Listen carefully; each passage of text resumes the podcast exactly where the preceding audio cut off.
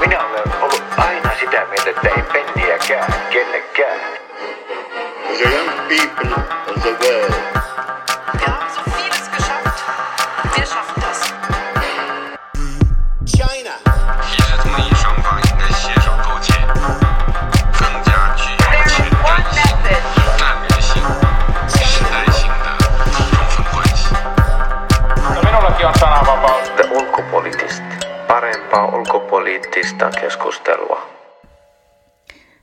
Tervetuloa The Ulkopolitistin podcastin pariin.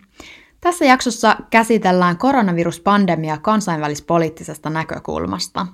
Spekuloidaan, millaisia seurauksia pandemialla tulee olemaan poliittiselle ilmapiirille erityisesti Euroopassa, mutta mietitään myös, kuinka se tulee vaikuttamaan laajemmin kansainväliseen järjestelmään esimerkiksi talouden kautta ja voiko poikkeustilalla olla kauaskantoisempia vaikutuksia ilmastolle ja ympäristölle – Vieraina tässä jaksossa on Ilona Lahdelma ja Vesa Ahoniemi ja juontajana toimii Anna-Stiina Haapasaari. Ja jotta eivät kuulijatkaan ihmettele mahdollista äänenlaadun eroa, niin mainittakaan, että tämä jakso on äänitetty etänä perinteisen studiomme sijaan. Ilona, sä toimit väitöskirjatutkijana Oxfordin yliopistossa ja sen lisäksi The Ulkopolitistin Eurooppa-toimituksen toimitussihteerinä. Ja sä oot UKssa tälläkin hetkellä. Millainen tilanne siellä on nyt ja kuinka se vertautuu laajemmin tilanteeseen Euroopassa? Joo, terve vaan. Tota, kiitos kutsusta olla mukana. Ää, no täällä kyllä tilanne on aika paha ja, ja sitä ei oikein pysty kukaan kiistämään tai peittelemään. Ja, ja minun mielestäni ei olisi yllätys, vaikka ää, UK tota, olisi yksi pahiten kärsivistä, ellei pahiten kärsivä maa äm, Euroopassa tästä pandemiasta ja, ja kyllähän se ihmisten ilmapiirissä, myös ihmisten ajatusmaailmassa näkyy, että tämä, tämä maa ei ollut täysin tätä ensinnäkään varautunut tähän ja sen jälkeen sitä, sitä toimintaakin lykättiin pidemmään, pitempään kuin muut Eurooppa, Euroopan valtiot. Ja, ja tässä on ollut tämmöisiä oheisvaikutuksiakin. Ja sitten tietysti tämä hyvin korkea kuolinluku, että täällä on kyllä tunteet aika, aika masentuneita. Ja tietysti Boris Johnsonin sairaalareissu ei auttanut tätä yleistunnelmaa yhtään, mutta, mutta tuota, toistaiseksi kaikki on kuitenkin vielä järjestyksessä, että ei mitään, ei mitään tyytymättömyyskapinaa kuitenkaan, mutta ehkä semmoista tiettyä tota, masentuneisuutta tuntuu olevan. Ja Vesa, sä toimit neuvonantajana energiayhtiössä ja myöskin The Ulkopolitistin Eurooppa-toimituksen kirjoittajana. Millaisena koronakriisi sun työssä nyt laajemmin näyttäytyy? No korona on tietysti tuonut tällaisia äärimmäisen poikkeuksellisia taloudellisia vaikutuksia, eli, eli tietysti maailman talous on, on supistumassa ja sitä kautta myös energian kulutus on supistumassa ja, ja sit myös ihan energiamarkkinat, energiamarkkinat on aikamoisen myllerryksen kohteena, eli, eli hinnat on, on tulleet alas, alas ehkä enemmän kuin, kuin mitä, mitä oltaisiin oltais odotettu ja, ja se on tietysti tuonut erilaisia haasteita.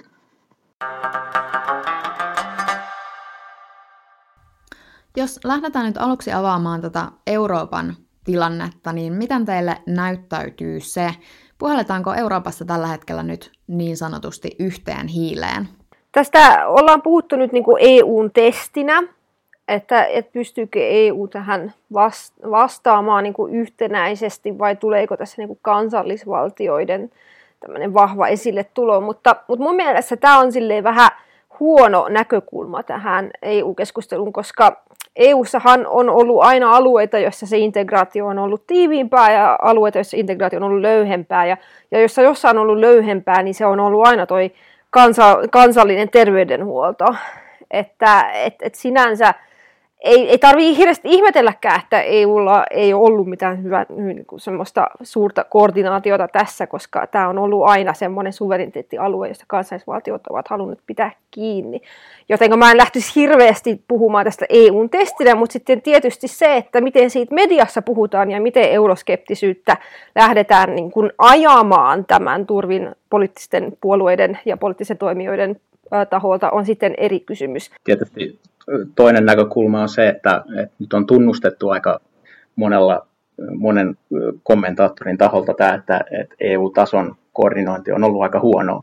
Ja nämä, nämä toimet, mitä on tehty, niin on ollut hyvin kansallispohjaisia ja se on sitten johtanut siihen, siihen että, että välillä vaikka rajat on mennyt kiinni yhdeltä alueelta ja sitten ihmisiä on, on painut, painut sieltä toiselle alueelle ja, ja sitten nämä yhteiset hankinnat, ne olisi pystytty tekemään paljon paremmin, jos ne olisi, ne olisi koordinoitu eri jäsenmaiden kesken. Eli, eli tavallaan vaikka rima oli sinänsä ehkä, ehkä matalalla tässä, tässä koronavirus vastauksessa näin EUn, EUn kohdalla, mutta, mutta samaan aikaan ehkä se tämä on niin herättänyt, herättänyt ihmisiä, ihmisiä tähän, että, että asiat oltaisiin voitu tehdä paljon paremmin, jos, jos ne oltaisiin koordinoitu EUn, EUn tasolla eikä, eikä tällä kansallisella tasolla. Joo, haluaisin vaan sanoa, että, haluaisin sanoa, että samaa mieltä, samaa mieltä olen, mutta to, osalta myös tietysti jälkiviisaana on helpompi nähdä, että mitä olisi voinut koordinoida paremmin, että se, olisi niin kuin, se oli kuitenkin eri kysymys, että mitä, mitä se e, olemassa oleva niin kuin, työkalupakki antoi myötä versus mitä nyt jälkeenpäin niin kuin, olisi toivonut EUn reagoivan, että onhan sitä yhteismieltä ollut, että EU, tämä ei ollut EUn hetki kyllä ollenkaan, se täytyy myöntää. Me ollaan nyt huhtikuun puolessa välissä ja tilanteesta on vielä vaikea sanoa, että mihin asti se kestää.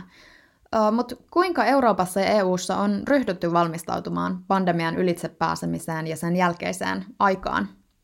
No tietysti rahaa on, on paljon luvattu, eli, eli euroryhmä on itsessään pelkästään luvannut nyt 500 miljardia euroa, ja, ja sitten tietysti todennäköisesti nämä takaukset ja, ja muut, mitä kansallisella tasolla on, on annettu ja, ja lainatuet ää, tai lainat ja tuet on, on vielä paljon tuohon, tuohon päälle. Eli kyllä, kyllä tota, nimenomaan nämä kansalliset päättäjät on, on laittanut aika paljon rahaa, rahaa liikkeelle. Ja sitten tietysti Euroopan keskuspankki lievittää tätä, tätä ää, rahoitus, rahoituspuolta, eli, eli yksinkertaisesti sitä, että monella yrityksellä on nyt aika paha kassakriisi ja, ja sellainen tilanne, että, että liikkumisen rajoitukset on, on vähentänyt äh, asiakas, asiakasmääriä. Eli laskettu, että semmoinen kuuden viikon lockdown, joka meillä on nyt ollut, ollut Suomessa suurin piirtein maaliskuun puolivälistä alkaen, niin se vähentää semmoinen 15 prosenttia kulutuskysyntää ihan niin kuin kaiken näköisille tuotteille – ja sitten kun sitä jatkuu 12 kuukautta mahdollisesti tai, tai sinne päin, niin voi, voidaan, voidaan, voidaan niin nousta 30 prosenttia. Ja sitä ei, ei kovin moni, moni firma kestä, eli, eli tulee ensin tämä, tämä suora vaikutus tästä, että ei ole, ei ole asiakkaita, ja sitten tulee tämä tavallaan niin kuin seuraava askel, jossa, jossa pelätään sitten, että, että joudutaan irtisanomaan ihmisiä ja, ja joudutaan kenties sulkemaan koko firma. Ja tämän, tämän välttämiseksi on tietysti suoria tukia, mitä valtiot on tehnyt tai laittanut liikkeelle, mutta myös, myös ihan, ihan niin kuin rahoituksen valta on, on toi Euroopan keskuspankki toiminut. Ja se tietysti nyt keskittyy tähän, tähän niin kuin välittömään kriisiin, eli siihen, että päästään tästä, tästä niin seuraavaan vuoteen kenties. Mutta sitten onko tässä joku jälleenrakennus tai uudelleenrakennus edessä, niin se on tietysti vielä, vielä auki, että, että millä tavoin sitä rahoitetaan ja, ja mitkä on ne, ne mekanismit sitten edessä. Eli jos puhutaan näistä tämänhetkisestä resursseista ja esitellyistä lisäbudjeteista, niin kuinka pitkän poikkeustilan ne voi vielä kestää? No kyllä ne kestää niin tavallaan ne, mitä nyt on, on näköpiirissä. Eli itse asiassa taisi olla tänään tai, tai eilen, niin Espanjasta, Italiasta ja Ranskasta on, on, on ainakin signaloitu, että, että näitä kovimpia rajoituksia oltaisiin jo valmiita pikkuhiljaa nostamaan.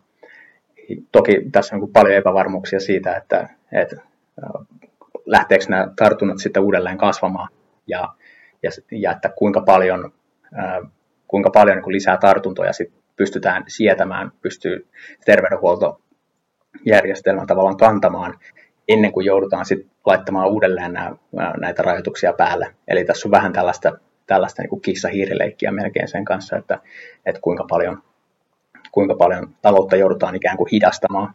Ää, mutta kyllähän nämä, nämä on varmasti niin kuin riittävät, jotakuinkin riittävät tähän niin kuin akuuttiin kriisiin, mutta se on sitten eri asia, että, että jos, jos monet valtiot joutuu esimerkiksi itse tällaiseen hallitsemattomaan velkakierteeseen, esimerkiksi Italia ja, ja, ja monet muut Etelä-Euroopan maat, niin mikä tavallaan sitten pysäyttää sen, sen kierteen, eli, eli tässä puhutaan vasta kuitenkin näistä yhtiökohtaisista ja yrityskohtaisista tuista. Entä sitten Euroopan yhteisen vastuun ottaminen? Kuinka todennäköistä on, että nämä maat tulee taloudellisesti tukemaan toisiaan ja ikään kuin tasaamaan sitä taakkaa niiltä mailta, jotka on eniten kärsineet tästä kriisistä? Niin tavallaan se olisi aika loogista, koska tämä koko koronavirus ja, ja siihen liittyvät toimet, nämähän on tällaiset niin kuin täysin talouden ulkopuolelta tuleva shokki. Ja näin niin kansankielellä voi sanoa, että se ei ole, se ei ole niin kuin kenenkään syytä. Niin tavallaan oli sitten loogista, että siitä koituvat kustannukset jaettaisiin mahdollisimman laajalti, vähän niin kuin vakuutusyhtiö jakaa, jakaa riskiä niin mahdollisimman laajalle, milloin sitten yhden, yhden toimijan ei tarvitse kantaa niin paljon riskiä kuin, kuin muussa tapauksessa. Mutta toistaiseksi näyttää siltä, että, että EU-tasolla tämä, ajatus niin sanotusta koronabondeista, eli käytännössä joukkolainoista, jotka, jotka olisi jollain lailla korvamerkitty tällaisiin koronatoimiin, ja jotka olisivat sitten yhteisvastuullisia, eli kaikki valtiot olisi, kaikki Euroopan valtiot tai eurovaltiot olisi, olisi tavallaan vastuussa niiden takaisinmaksusta, niin se ei, ole, se ei ole ottanut oikein tulta alleen, eli Euroopassa on ja euroryhmän sisällä on aika paljon vastustusta vielä tällä, tällä niin kuin velkojen yhteisvastuullistamiselle, mikä tavallaan olisi, olisi varsin loogista nimenomaan tässä tapauksessa, mutta sitten tavallaan voi tietysti tehdä sen argumentin, että, että sitä on aika vaikea sit erotella lopulta, että mikä on koronaan liittyviä koronaan liittyvää velkaantumista ja mikä on sitten taas normaalia velkaantumista, missä voi hyvinkin olla tällainen, tällainen ää, niin kuin argumentti siitä, että no, valtio velkaantuu, koska siellä ei tehdä riittävän, ää, riittäviä toimia ää, velkakierteen lopettamiseksi, mikä on se, se aika lailla ikuinen debatti, mikä euro, euroryhmän sisällä on etelän ja pohjoisen valtioiden välillä. Ulkopoliittisesti.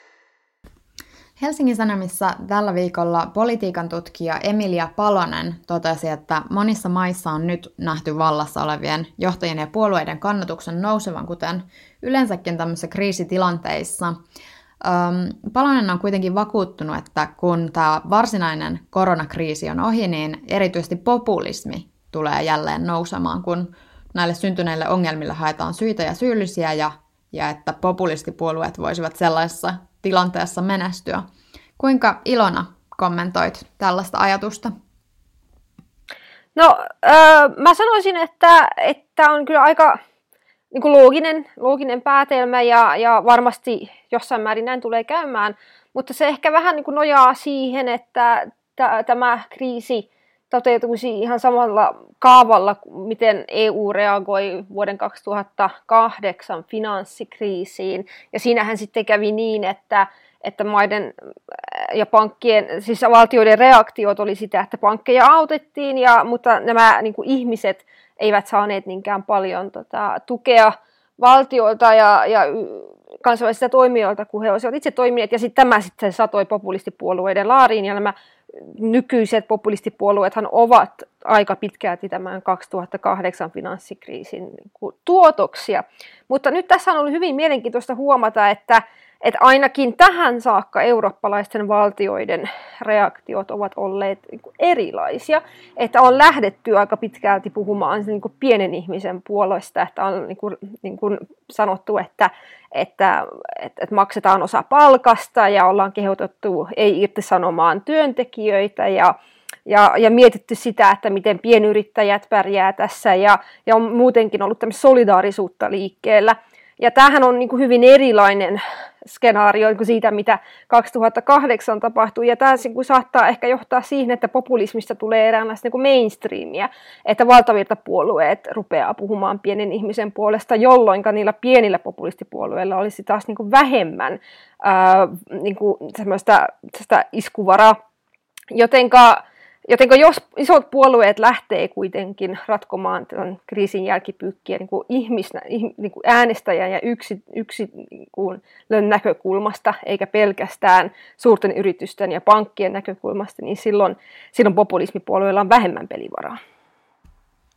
Ja jos mietitään sitten EUn yhteistyötä ja tämän niin kuin vastuun ja velkojen yhteistä jakamista, niin näetkö, että sillä olisi merkittävää vaikutusta nyt EUn suosiolle?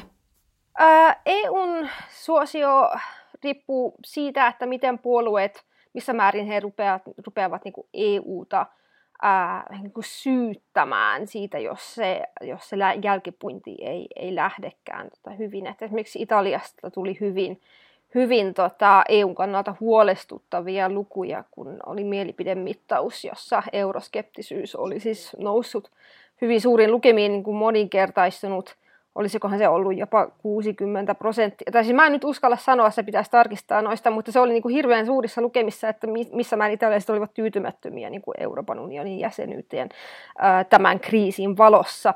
Eli kyllä se, kyllä se saattaa lisätä semmoista euroskeptisyyttä ja niin kuin huomaa, että oikeastaan kansallisvaltioilla on, on suuri vastuu ja, ja he ovat suurimpia toimijoita tässä, niin se saattaa ehkä, ehkä kyllä vähentää semmoista EU-innokkuutta ja, ja muutenkin ehkä keskitytään nyt enemmän siihen omaan välittömään niin kuin läheisyyteen, eli siihen omaan yritykseen, omaan kotiseutuun. Ja ehkä politiikka tulee enemmän niin kuin alu, niin kuin paikalliselle tasolle ja, ja muutenkin niin kuin mielenkiinto kansainvälistä yhteistyötä kohtaan saattaa nyt vähentyä. Puhutaan sitten vielä vähän laajemmalla skaalalla ja vielä globaalimmin.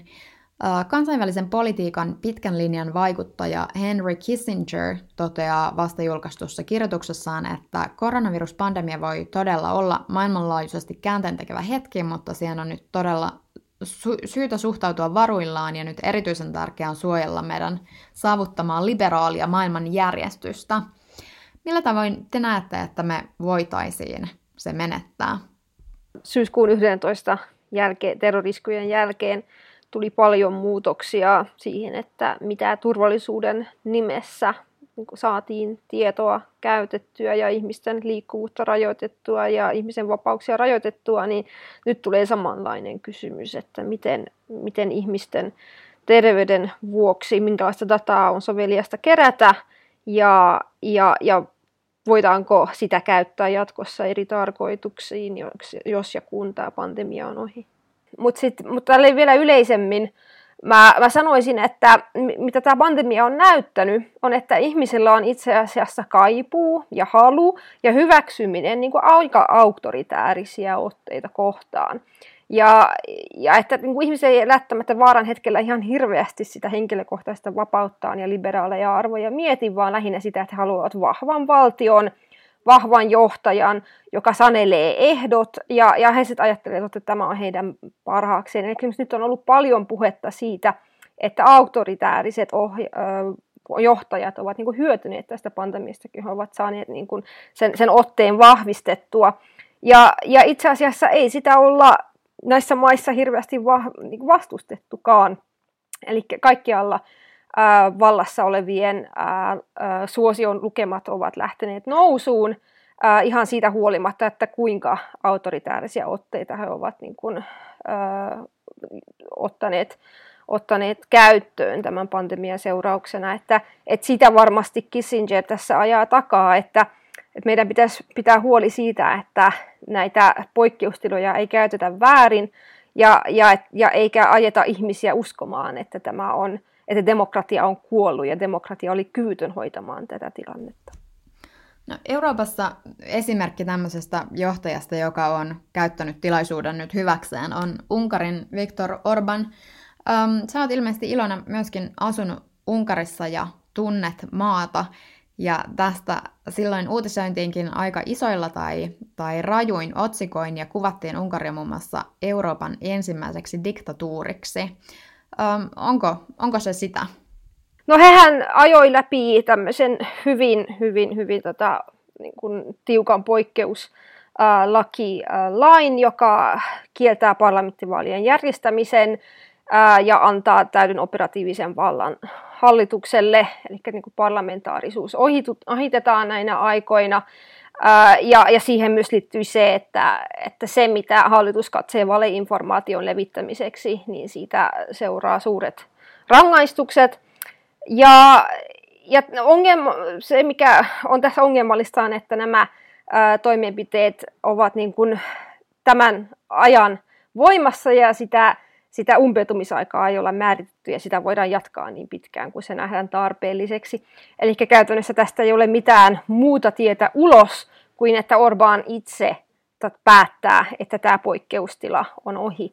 Ja, ja kuitenkin ottaen huomioon, että, Orba, että Orbán ei ole koskaan ollut parlamentarismin suuri ystävä, niin pelätään, että, että, että parlamentarismi ei enää koskaan tämän jälkeen Unkariin palaa. Nyt eletään kuitenkin semmoisia aikoja, että poikkeustoimet ovat niin kuin arkipäivää, jotenka näinä aikoina se ei vielä välttämättä ole niin kuin ihan hirvittävän hälyttävää, mutta sen jälkeen, jos se poikkeustila jatkuu ja jatkuu ja parlamenttivaaleja ei edelleenkään kuulu, niin silloin kyllä puhutaan oikeasti niin kuin ensimmäisestä eurooppalaisesta diktatuurista. Että tässä on olemassa tämä suuri, su, hyvin suuri ää, ja, ja täysin tota, muutamasta henkilöstä riippuva niin kuin vallan, vallan väärinkäyttämisen ää, vaara. Tämä on aika lailla uudenlainen tilanne ja on vaikea löytää vertailukohtaa tässä oikein, mutta kuinka te näette, että pandemia vaikuttaa nyt valtioiden väliseen luottamukseen laajemmin? No, en, en usko, että se ainakaan hirveän positiivisesti vaikuttaa. Eli, eli kyllähän tällä hetkellä, mitä nyt vaikka tosiaan kriisi on kesken ja, ja lopullisia tuomioita ei voi, ei voi vielä antaa, mutta jos, jos nyt katsotaan kokemuksia tähän mennessä, niin valtiothan käytännössä taistelee tällä hetkellä tuolla avoimilla markkinoilla hengityssuojaamista ja, ja äh, riitelee rajojen avaamisesta ja, ja sulkemisesta ja, ja katsoo, katsoo tietysti niin kuin oman, oma väkensä oma, omien kansalaistensa perään ensisijaisesti. Et kyllä se ehkä luottamus tällaiseen kansainväliseen yhteistyöhön on, on vähän heikko tämän, tämän pandemian jälkeen, jos, jos nyt ei ihme, ihmeitä tapahdu. Ja, ja myös tietysti se vaikuttaa sitten ilmastopolitiikkaan tulevaisuudessa, erityisesti se, jos, jos maailmantalous saa tästä vähän ja isomman iskun kuin nyt, nyt ennakoidaan ja, ja tavallaan se resurssit, mitä olisi, olisi tarvittu kenties ilmastotyöhön, niin ei ole enää saavutettavissa tai ei ole, ei ole saatavilla. Eli kyllä tämä, tämä voi vaikuttaa negatiivisesti aika monella tavalla on myös hyvä huomata niin kuin kansainvälisen solidaarisuuden niin kuin perään, solidaarisuutta peräänkuuluttavia johtajia, esimerkiksi Steinmeier Saksassa, joka puhui nimenomaan siitä, että tämä on aika solidaarisuudelle, ää, kuten myös tätä Paavi on Vatikaanissa sanonut, että nyt ei ole aika niin kuin, aseille eikä, eikä tätä itsekkyydelle, vaan, vaan yhteistoiminnalle. Että, että on myös tämmöisiä niin kuin ääniä kuulunut maailmanpolitiikassa, että, että nyt jos koskaan pitäisi pitää yhtä, että, että tästäkin on niin kuin erilaisia tulkintoja, mutta mä menisin kanssa ehkä enemmän tälle linjalle kuin Vesa, että loppujen lopuksi tässä on kuitenkin kyse nyt kilpailusta, kun näistä näistä tota, saatavilla olevista välineistä ja, ja ehkä myös vähän tämmöistä niin kilpajuoksua, kuka keksii ensin rokotteen, niin kuin, niin kuin Trump äh, halusi tota, ihan niin kuin omiakin tota, jo ensimmäisen rokotteen, että, että jokaisella valtion päämiehellä nyt on, on niin kuin tar- niin kuin tarve niin kuin todistaa, että he ensimmäisenä ja parhaiten piti huolta omistaan, niin onhan tässä vähän tämmöistä samaa kuin kilpajuoksua kuuhun, vähän niin kuin kilpajuoksurokotetta, ää, ro- kilpajuoksurokotteeseen ilmiötä, ja sehän ei niin kuin edistä kansainvälistä yhteistyötä. Entä kuinka näette sen, että tullaanko tälle kriisille etsimään syyllisiä jälkeenpäin? Kyllä mä luulen, että, että yksi iso syyllinen, mitä jo aika, aika monet puhuu niin kuin markkinatoimijoista kommentaattoreihin, on, on se, että kuinka vähän tietoa Kiinasta, Kiinasta tuli, tuli globaalille tasolle ja kuinka, kuinka tavallaan niistä vähäistä tiedon rippeistä, mitä tuli, niin kuinka vähän niistä otettiin oppia ja kuinka vähän niihin reagoitiin. Eli kyllä se, se tavallaan se ennakkovaroituksen sen niin kuin saaminen ja siihen reagointi, niin se on, se on niin kuin, tietysti tyylisiä voi sitten löytää, löytää monenlaisia, mutta kyllä, kyllä ne niin kuin varmaan tässä vaiheessa ne pääsyylliset löytyy sieltä niistä tahoista, jotka, jotka sitä dataa, ja, dataa jakaa ja, ja siihen reagoi. Ja sitten sit tavallaan tämä menetetyt tilaisuudet, mitä siellä itse Kiinan päässä oli, niin niitä oli, niitä oli kyllä aivan valtavasti. Ja tietysti yksi, yksi niin kuin tällainen konkreettinen esimerkki on nämä märät marketit siellä, missä, missä nämä taudit on aikaisemminkin levinnyt. Niin se on, se on tietysti yksi, mikä on helppo, helppo nostaa esille, että, että minkä takia niitä ei ole, ei ole suljettu tai ei suljettu. Nyt niitä onkin, onkin itse asiassa jonkin verran alettu sulkea, mutta, mutta tietysti paljon aikaisemminkin olisi, olisi näin voinut tehdä. Muutenkin tässä nyt Kiinan ja maailman terveysjärjestön välinen suhde on tullut niin kuin syynäyksen niin kuin alaiseksi, että, että minkä takia maailman terveysjärjestö niin kuin uskoi kiinalaista hallitusta ja minkä takia niin kuin ei, ei, ei, ei varoittanut. Ja, ja niin tämä varsi, varmaan terveysjärjestö tulee kärsimään tästä jonkin verran, tai sitä tullaan syyttämään. Sitten tietysti Kiinaa, ja mitä nyt Trumpkin on jo tehnyt, että niin syytetään Kiinaa, ja sitten Kiina syyttää Yhdysvaltoja, että kuka, kuka tästä on äh, niin kuin vastuussa ja, ja kuka saa omia viruksia. Mutta tosiaan mä vielä sanoisin niin kuin Kiinasta sen niin kuin lääketieteellisesti mielenkiintoisen, että Kiina kuitenkin jakoi tämän viruksen tota, tota, niin kuin, niin kuin tiedot niin kuin rokotetta varten niin kuin hirveän nopeasti, nopeammin kuin koskaan mitkään virus ollaan saatu ai, ää, tota, tode, todettua aikaisemmin, niin se on kyllä alo, a, mahdollistunut tämän rokotteen ä, nopean ää, kehittämisen. Että Kiina on kyllä siitä, siitä että, nimenomaan Kiinalla on tämmöinen hyvin mielenkiintoinen rooli tässä, että Kiina vähän vaihtelee, että onko se hyvis vai pahis tässä, että niin kuin helposti sanotaan, että Kiinasta lähtöisin ja Kiinan marketit ja, ja Kiinan ruokakulttuuri ja kiinalainen, ää, kiinalainen sala, salaileva hallinto ynnä muuta, ynnä muuta on tullut hyvin usein ja hyvin laajalti kriiti, ää, niin kritisoinnin kohteeksi, mutta samaan aikaan myös tätä ollaan oltain osin Kiinaa myös ylistetty siitä, että on niin kuin nopeasti jakanut sellaista tietoa, mitä ei ole päättänyt salata, ja joka on sitten mahdollistanut aika nopean tota, tota, reaktionkin joiltain osin. Nyt on toki vielä osittain aika aikaista sanoa, mutta kuinka näette, että mitkä alueet tulee tästä kriisistä eniten kärsimään? Sillä nyrkkisääntönä mä sanoisin, että, että ää, taloudellisestihan tästä kärsii ne maat, jotka on laittanut kaikista rajuimmat tällaiset lukitustoimet tai, tai tämmöiset korona- tai ihmisten liikkuvista, liikkumista vähentävät toimet päälle. Eli mikä on tavallaan niin kuin aika ironista, koska niillähän, näillä toimilla nimenomaan tietysti pyritään auttamaan ihmisiä, mutta itse asiassa taloudellisesti se todennäköisesti johtaa siihen, että, että nämä, nämä valtiot, jotka on käyttänyt niitä voimakkaimpia toimia, niin ne kärsii taloudellisesti kaikista eniten. Ja sitten taas, jos mietitään niin kuin ihan inhimillistä kärsimystä, niin suurimpia kärsijöitä on, on ilman muuta kyllä kehittyvät maat ja siellä ihmiset, eli Eli siellä on valtioita, jotka ei, niin kuin, niillä ei ole ehkä kapasiteettia laittaa samanlaisia, samanlaisia toimia, jolla vähennettäisiin tätä koronaviruksen leviämistä ja sitä kautta terveydenhuollon rasitusta. Nythän on tavallaan sellainen pieni valopilkku nähtävissä, että, että näin globaalisella, tai globaalilla tasolla uh, uusien tartuntojen määrä per päivä on suurin piirtein tasaantunut.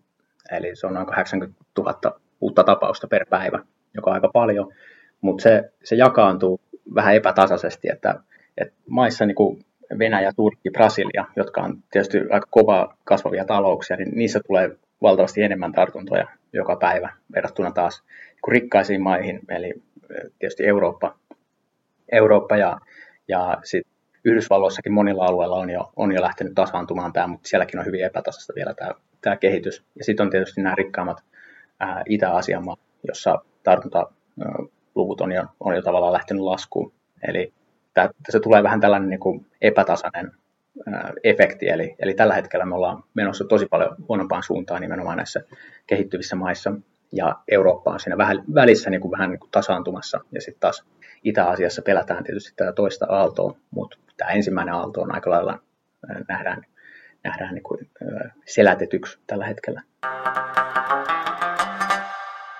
Otetaan vielä tähän keskusteluun ympäristönäkökulma.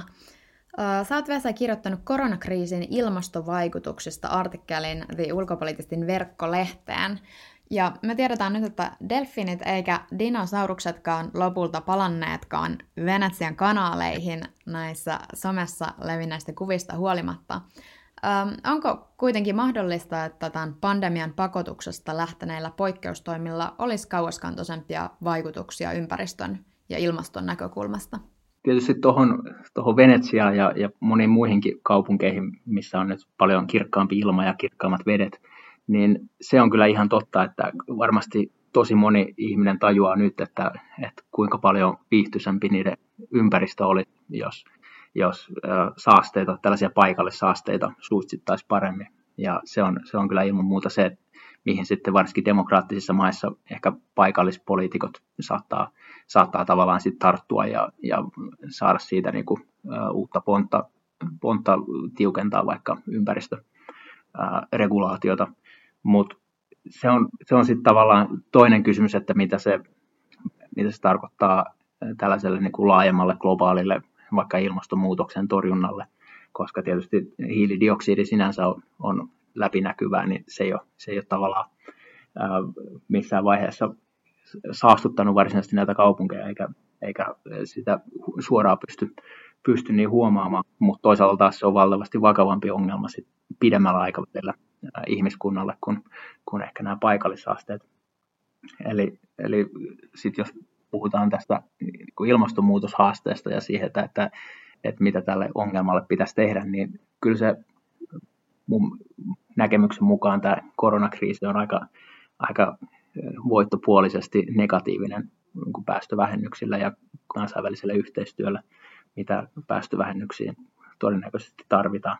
Ja sit, tavallaan moni, moni on sit kysynyt sitä tai herättänyt keskustelua siitä, että, että voisiko tämä, tämä koronakriisi ja nämä toimet niin kuin valmistaa ihmisiä tällaiseen, tällaisiin toimiin, mitä päästövähennykset tarvii. Ja, ja tällainen, mutta mä näen siinäkin aika ongelmallisena sen ajatuksen, että, että me nähtäisiin ilmastonmuutos tällaisena, tällaisena koronan tapaisena välittömänä hengenvaarallisena kriisinä, koska pohjimmiltaan, jos mietitään, mikä se koronavirus ja sen aiheuttama tauti on, niin sehän on ongelma, joka vaivaa ihmiskuntaa niin kauan, kunnes keksitään rokote tai sitten tulee tällainen laumasuoja, jolloin ei ole enää ihmisiä, joihin koronavirus voisi aiheuttaa tämän taudin. Ja näinhän tapahtui Espanjan taudille silloin ensimmäisen maailmansodan aikaan.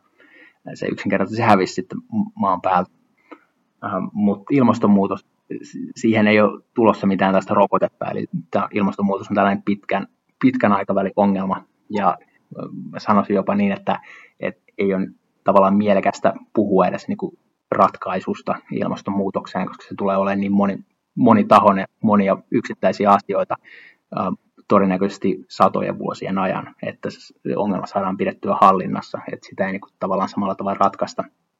Ja siihen liittyen niin tässä olisi niin hyvä muistaa tämä aikaväli, että, että me tehdään valtavia panostuksia tai päättäjät tekee valtavia panostuksia tämän koronakriisin vuoksi ja pitääkseen yhtiöitä kasassa ja taloudet veden pinnan yläpuolella, mutta se johtuu siitä, että tämä koronakriisin vaikutukset on niin välittömiä, eli, eli ne vaikuttaa niin kuin saman tien, ne voi täysin ruuhkauttaa terveydenhuollon, mutta tosiaan nämä ilmastovaikutukset, ilmastonmuutoksen vaikutukset levittyy niin pitkäksi aikaa, että, että tavallaan se panostukset on, on niin kuin sitä mukaan pienempiä, mutta toivon mukaan ne olisi, ne olisi isompia, mutta ne olisi myös tavallaan niin kuin harkitumpia kuin nämä akuutit panostukset, mitä me nyt tehdään tähän koronakriisin torjuntaan. Eli tässä olisi hyvä muistaa nämä, nämä niin kuin fundamentaaliset erot, erot näiden kahden, kahden välillä. Jos yritettäisiin äh, tämä jakso vielä päättää jonkinlaisiin optimistiseen ajatukseen, niin minkälaisia toivon kipinöitä teillä on, että mitä me mahdollisesti voitaisiin tästä kriisistä oppia, tai mikä on sellainen valon pilkahdus, minkä näette tässä tilanteessa? No mä ainakin sanoisin, että tämä oli niin kuin edelleenkin politiikan tutkijana, että mä niin kuin mietin ihmisten poliittista käyttäytymistä ja äänestyskäyttäytymistä, niin tämä on niin kuin näyttänyt tuovan ainakin toistaiseksi semmoista konsensusta, joka, jota ei olla nähty hyvin pitkään aikaan. Et politiikka oli ennen covidia täysin pirstaloitunut ja, ja, ja, ja niin kuin identiteettipolitiikka oli niin kuin järjestäytynyt hyvin, hyvin polarisoituihin leireihin ja, ja siellä oli tämmöistä jo, jo eräänlaista kulttuurisotaa käynnissä ja sitten kun COVID tapahtui, niin tapahtui tämmöinen hyvin, hyvin tota selkeä kokoontuminen kun hallitusten ympärille, että, että kuka, mikä tahansa puolue onkin, olikin hallituksessa siihen aikaan, niin sai, sai ihmisten kannatuksen ja, ja pistettiin niin syrjään nämä en, jo, jo niin kuin vielä tammikuussa niin kuin politiikkaa dominoineet tota, kysymykset, niin se tuo, tuo mieleen vähän tota samanlaisen, samanlaisen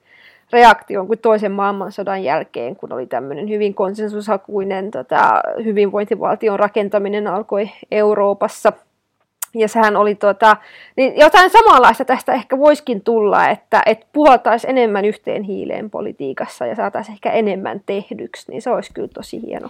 Entäs Vesa, jos et usko, että koronakriisillä suoraan ratkotaan ilmastonmuutos, niin mitä sä sanoisit tähän? Jos mietitään tätä koronavirusta tämmöisenä hitaasti liikkuvana, oliko se nyt harmaa sarvikuono tai, tai joku, eli, eli sellainen uhka, joka, jonka sä tiedät tulevan, tulevan kohti, mutta se tulee niin hitaasti, että, että sä, et, sä et tavallaan äh, lähde toimimaan. Äh, tietysti vastakohtana tällaiselle mustalle joutsenelle, joka tulee yhtäkkiä ja kenenkään odottamatta, niin kyllä mä sanoisin, että, että koska tällainen pandemia uhka on aina olemassa ja, ja tietysti tämä tuskin jää, jää viimeiseksi pandemiaksi, niin varmasti tällainen best practices, eli parhaiden toimintatapojen leviäminen valtiosta toiseen, toiseen tulee olemaan niin kuin yksi tärkeimpiä. Yes. Päätetään tältä erää tähän. Paljon kiitoksia teidän näkemyksestä Ilona Lahdelma ja Vesa Ahoniemi. Kiitos. Kiitos.